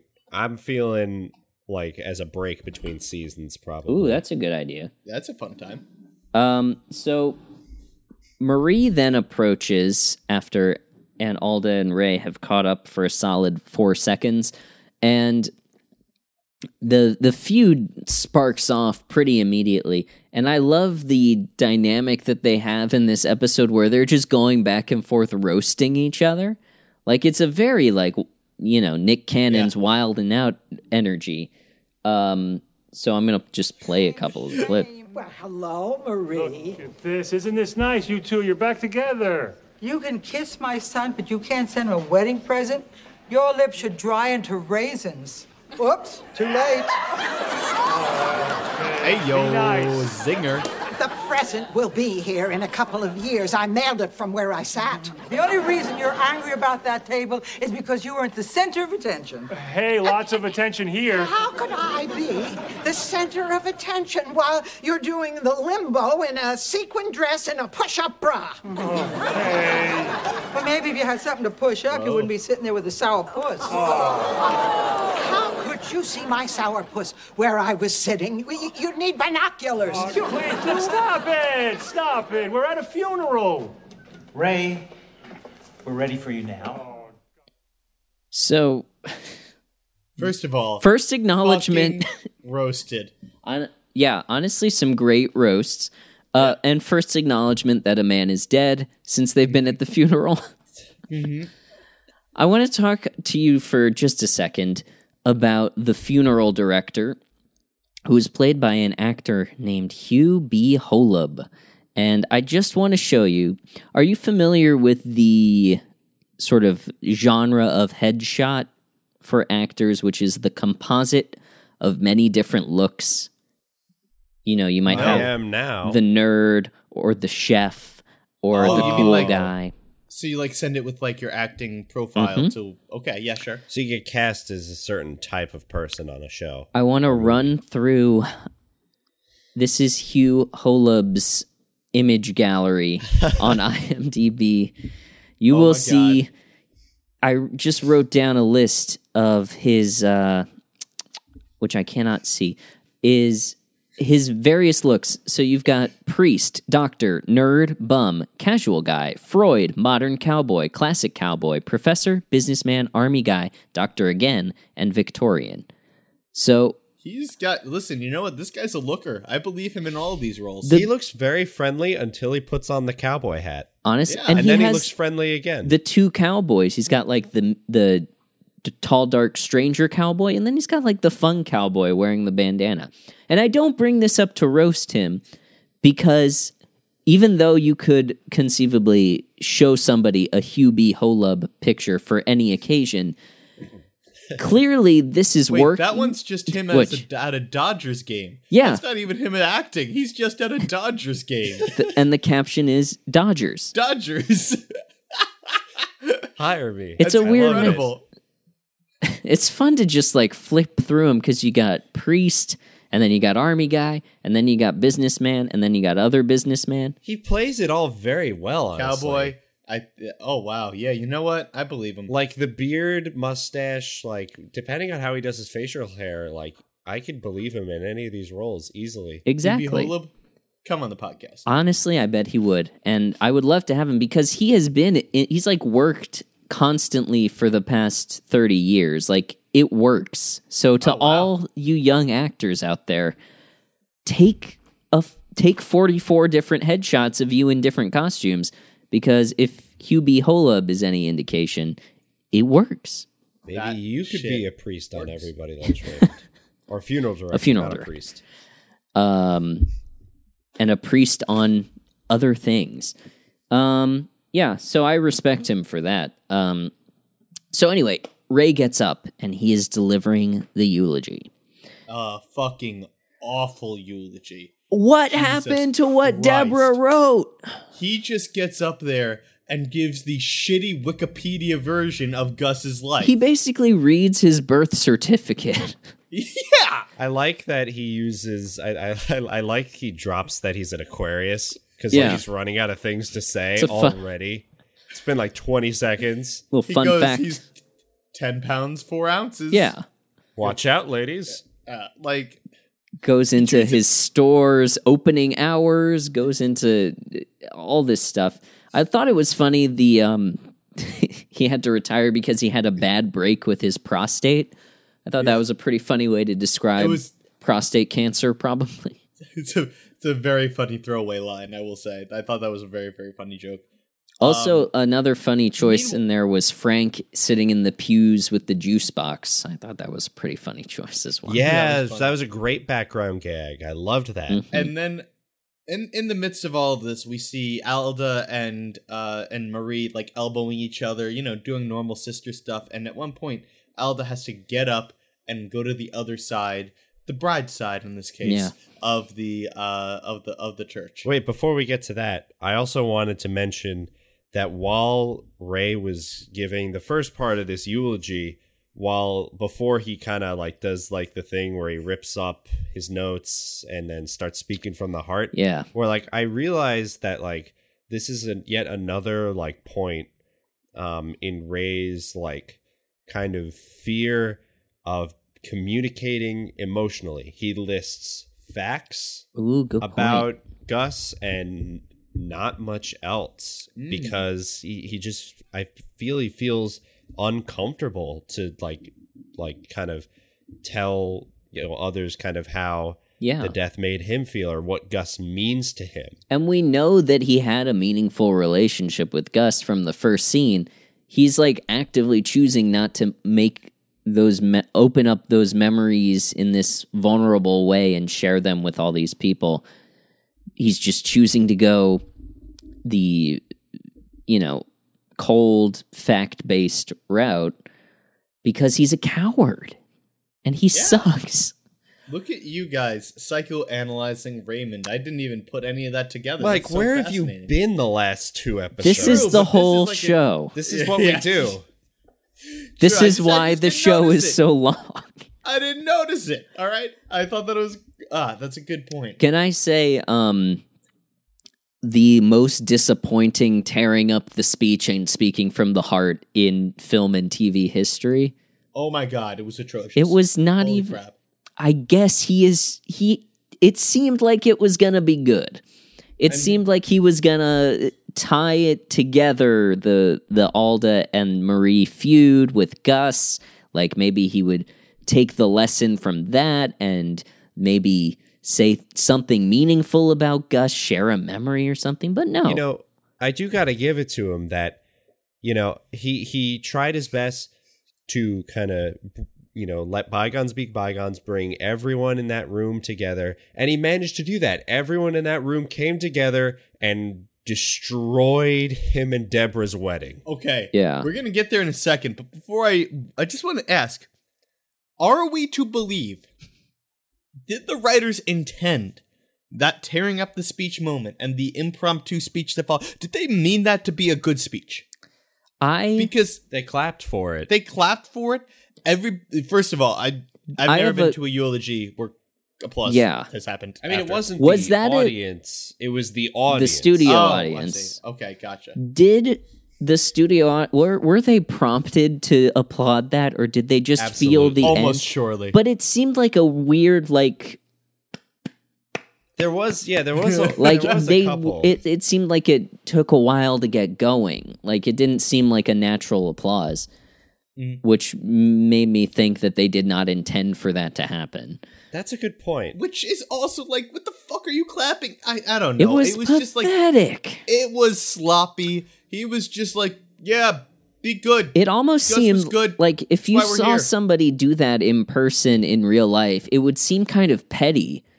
Yeah. Like, again, a man is dead and nobody seems to care. And he's using what should be the, like, the final recognition of this guy's life, his eulogy, he is using to, you know, pathetically try to end a feud between his mom and her sister. Like, a man is dead. Mm-hmm. Yes. And it's not about Gus. It's not really about Gus. Yeah, it, it really isn't. Say. Yeah. God. All right. So then uh, Marie and Alda, they, I don't remember if they make up at first, but then they start burning each other again. Well, no, no. Or do they just go straight that, to.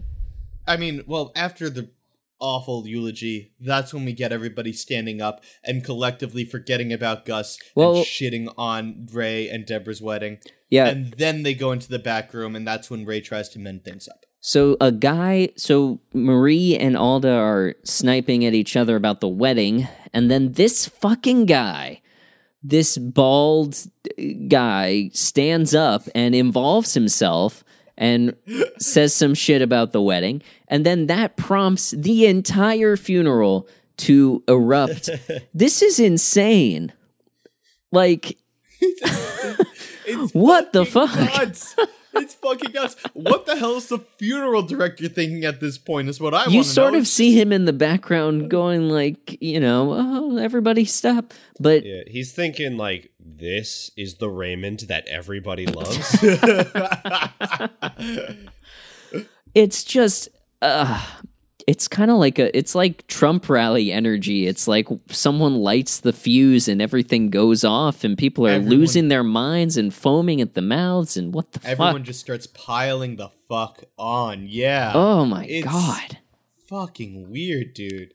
And then you see Marie, for the first time I think we've ever seen her get flustered. I almost yeah. felt genuinely bad for Marie in this moment. And it's just... In a God, way, I, f- I I honestly feel bad for Marie throughout this whole thing. Obviously, the reason this feud is happening is that her and Alda don't have the relationship where they can communicate what is actually going on. And Marie doesn't have the emotional toolbox to communicate that to her family, to find a positive way to cope to it. Her, this whole time is just her having... mixed up emotions and not knowing how to deal with it. And then suddenly people are piling on her. I feel yeah. very bad for Marie in this episode. She's had a really rough break. Really rough break. Um, yeah. Anyway, and then Ray tries to save the day by grabbing Marie and Alda basically by the shoulders and dragging them into the lobby yeah. or the front room, whatever it's called, and sits them down on two random chairs. And here is where he actually tries to mend the feud in the most basic terms possible, which is, yeah. hey, Gus is dead. You're going to be dead. Stop being mad. And that was kind of it, and it worked. It works for a, for a second. Yeah, yeah, and I got to give it to Ray in this scene because, I mean, yeah, his, his communicative uh, abilities to us are not great. Mm-hmm. But, and it seems that when comparing to the rest of the Barone family, he is probably in the upper tiers of being able to yeah. resolve conflict. Yeah. That's a really and good it's point. It's amazing to me that uh, that he he was able to kind of fix this seven year year long uh, like issue in a way that felt real because, I mean, he used the funeral to kind of coax them into burying the hatchet because, you know, they're both, you know, in this episode, very both like, you know, not young. They're they're old. They're like death is coming. Yeah. A, a weird way to put that. But uh, I think it, yeah, it get them to do that. Worked in this scene where they're in the back room using the funeral to sort of teach them a lesson and put things in perspective. I thought that worked. I thought doing it during the eulogy and during the funeral did not work and I'm is insane and, and ridiculous. So they they learn the lesson and they make up momentarily. This uh, Ray solving this issue makes Deborah horny at the funeral. Again, horn encounter. What the fuck? Horn dog Deborah. This is the horniest episode. You would think it's the first, it's the pilot where the, you know, good old sex and all that. But it's really this episode where they're fucking at the, they they want to fuck at the funeral. They want to fuck uh, writing the eulogy. It's ridiculous. They want, yeah, it's, it's. God, what's the Winston Churchill quote? We will fuck in the we will fuck in the stairways. We will fuck in the skies. We will fuck on the beaches. Yeah. Oh my god. Yeah, I mean it's man. And then I will say Deborah fucks it up. Deborah like, fuck. I mean, well, Deborah fucks it up, but only because Alda and Marie do not are immature. Yeah, have I, I the think, skills I to think maintain. Deborah still does not realize the insanity. The complete insanity that is the Barone family. Yes. And that in Raymond's mind, now that this conflict is resolved, he has experience with this family. He knows never, ever bring it up again. Don't touch it with a ten-foot pole for the rest of their lives, and they will be good until they start fighting about something else. Very it's kind of like Deborah a, does not know this yet. It's kind of like a house of cards where Ray is just happy that it's still standing. Whereas Deborah, you know, the goal with the House of Cards is to keep getting higher and higher.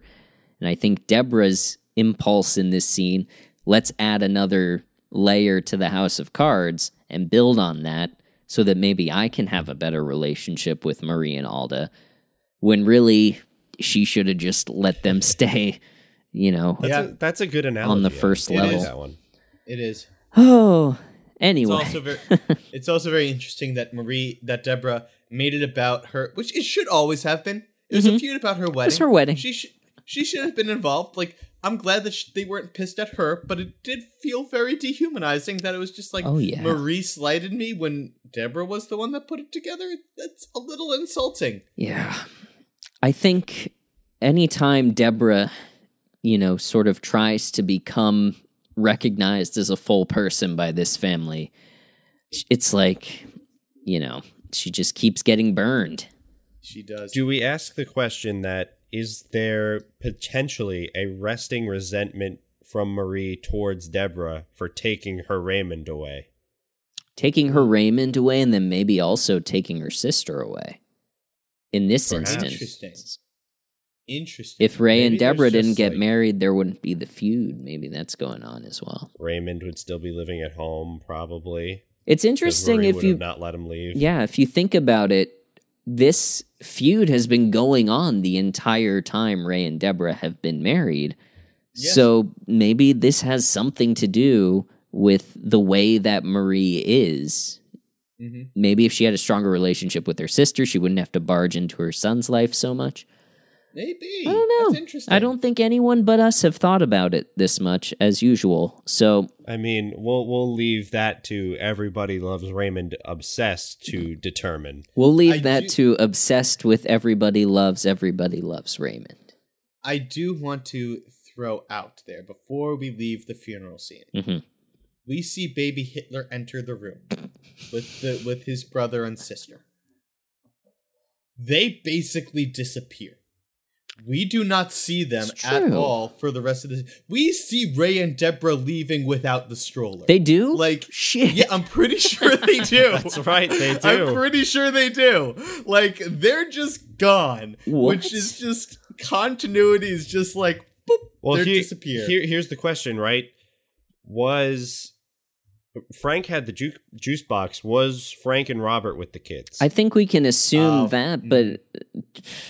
Also, is the funeral the is the funeral over? Are they going to bury the man? Well, so now that I'm everyone, assuming, I'm assuming people are that, leaving. I'm assuming that Ray is Catholic because we we learn about uh, it. Looks like I a think Catholic that's church. A safe assumption. I think so too. Eulogy happens before the mass begins. Oh, so okay? This is right at the start. We have not done the funeral yet. The funeral has yet to occur. Well, no, here's the thing, right? Everyone heard Raymond. Now they can go home. That's true. Yeah, exactly. Exactly. Forget about the last Eucharist that they're celebrating with their compatriot. Gus nope. is but a means to an end. Exactly. The exactly. pallbearers left, so they just have to leave Gus there. And that yeah. that I, funeral parlor is just not usable anymore. I, I wish, and this is a stupid idea, I wish that you know, sometimes when a family member dies and they get cremated, you keep the, the urn in your house. Yeah. I wish they just kept the coffin in their house like they would an urn. I love Maybe that. Maybe Robert could that. use some of his shower strength to like hoist Gus up in the coffin on his shoulders and walk it into. Then you could have a fun scene of him trying to get through the doorway. That would, that would be really funny. That would be really, really funny. Oh, man. Uh, so the funeral's a train wreck, and then we go to our patented hot close, which, of course, is the opposite of the cold open, uh, the end credits scene, which, again, they're really rushing through it. I think it's fifteen seconds long. It essentially is Ray and Deborah on the couch in the living room. Ray says something like, "Funeral was pretty crazy, huh?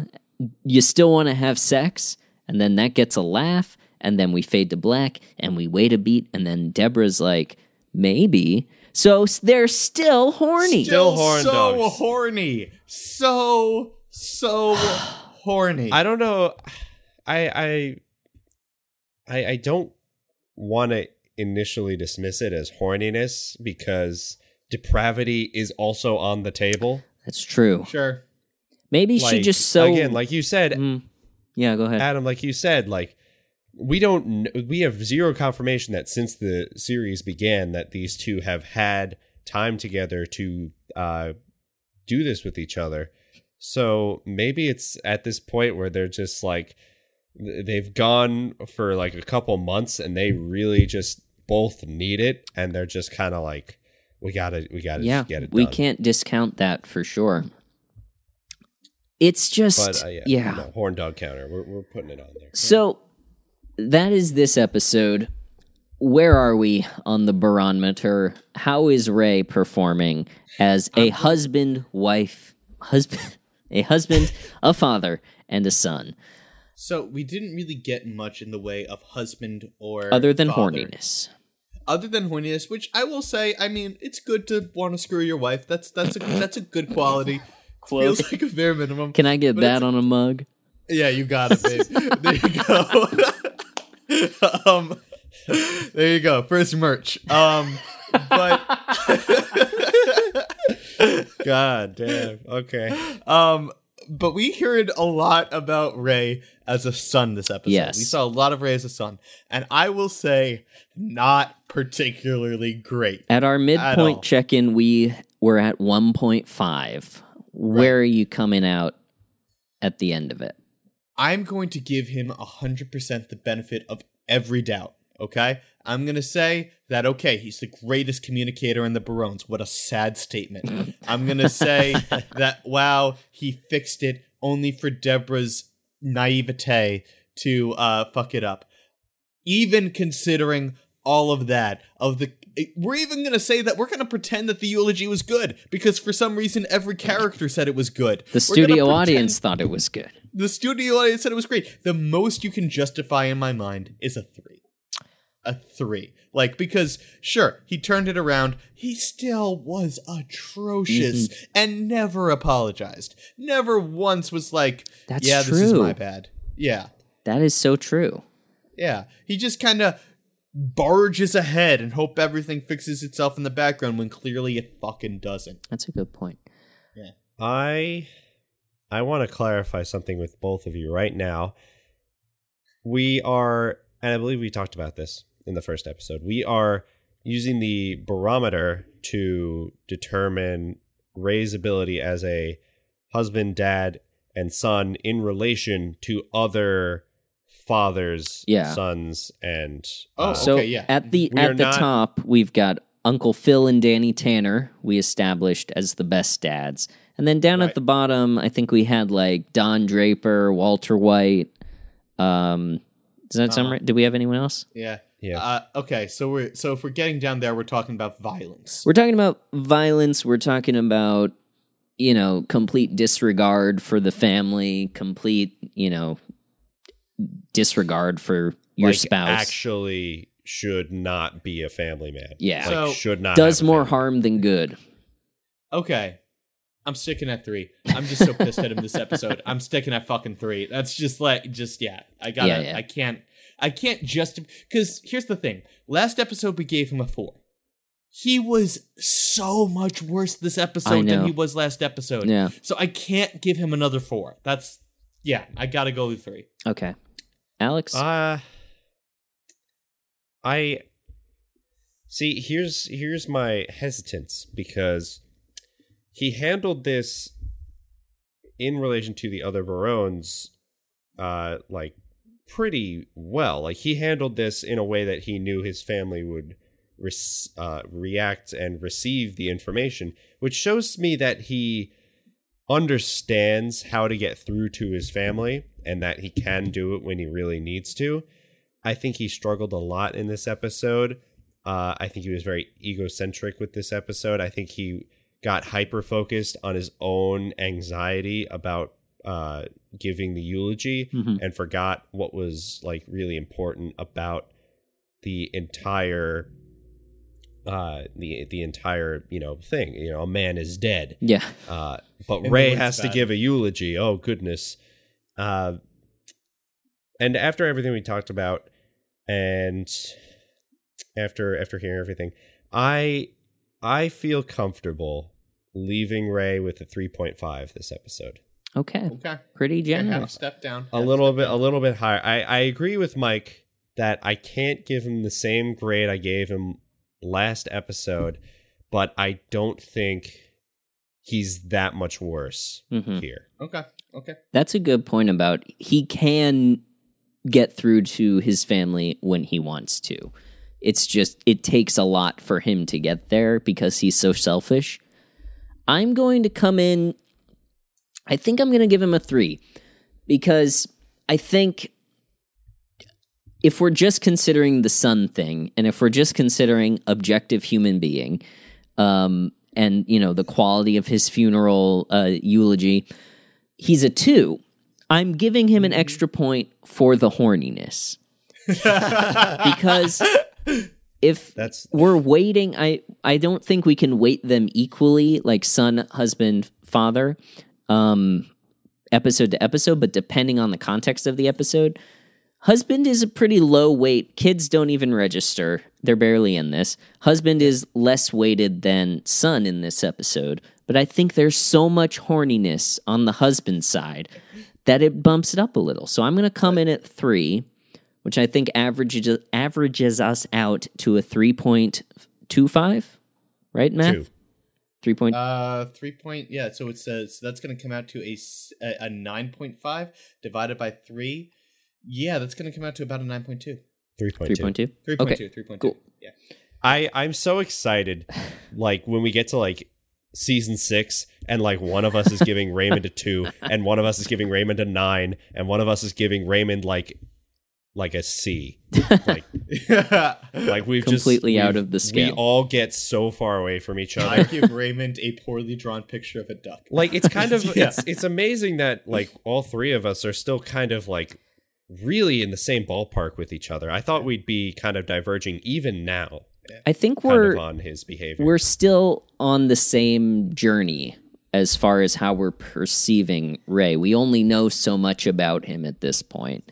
And I think because we're all sort of, you know, we're all educated men. We all are tapped into our emotions and, you know, like to know how to communicate properly with other people.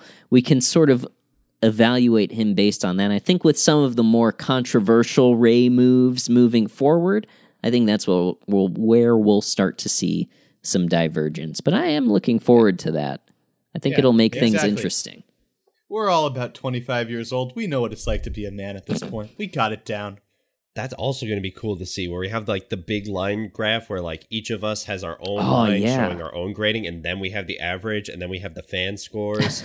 It's going to be it's, it's going to be, be a beautiful interesting graph to me, because I feel like we're all going to get to a point where either we're so fed up with Raymond's bullshit, or because, like we said, there are over two hundred episodes of this, we're going to get like we're going to be doing this into our thirties, and we're like, I get it. We get used you know, we, like, we, where we get used to him, yeah, and start judging him based on his previous actions as well, like yeah. understanding where he's coming from more. Yeah. That might end us like help us uh, become more sympathetic to him over time, yeah. and maybe we'll get a little softer on him. The maybe. worst case scenario is that we start off looking objectively at Raymond, and then at the end we have become Raymond. Exactly. We're we all we're all walking around like, I can't do the voice. Everybody Deborah. becomes Raymond. Yeah. Everybody becomes Raymond. I like that. Yes. Oh my my, my slippers. Raymond. Yeah, exactly. Yeah. Belfast? All right. Shut up. So on that note, let's wrap it up for another edition of Everybody Loves, Everybody Loves Raymond. And uh please, if you find any Ray Jason artifacts in your travels on the internet, that's clips, that's articles, that's weird pictures, tattoos, or uh, Everybody Loves Raymond official licensed Lego sets, please send them our way to raymond at postfun dot org. That's R A Y M O N D at symbol P O S T F U N dot O R G. And we will talk about it on the show, give you a little shout out. Uh, send you some money. Um, I don't know. What else can we incentivize we, people we, with? We, we we don't we don't have money. We we're not gonna we're not gonna give you that much money.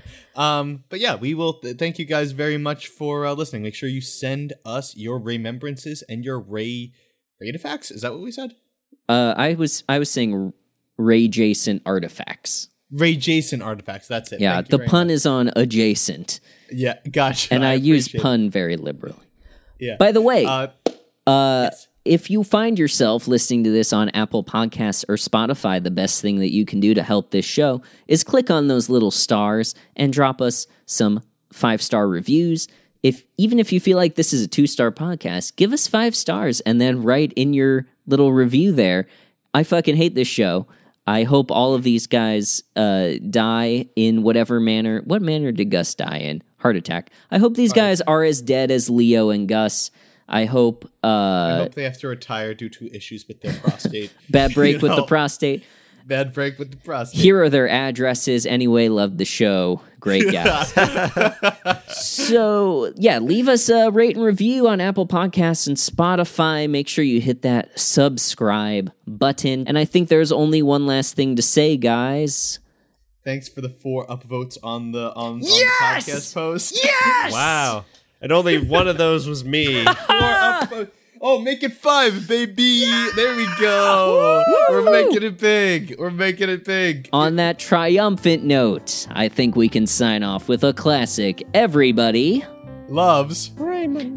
And uh, we, we love, love you. you. Thanks for listening. Goodbye. Nailed it. All right.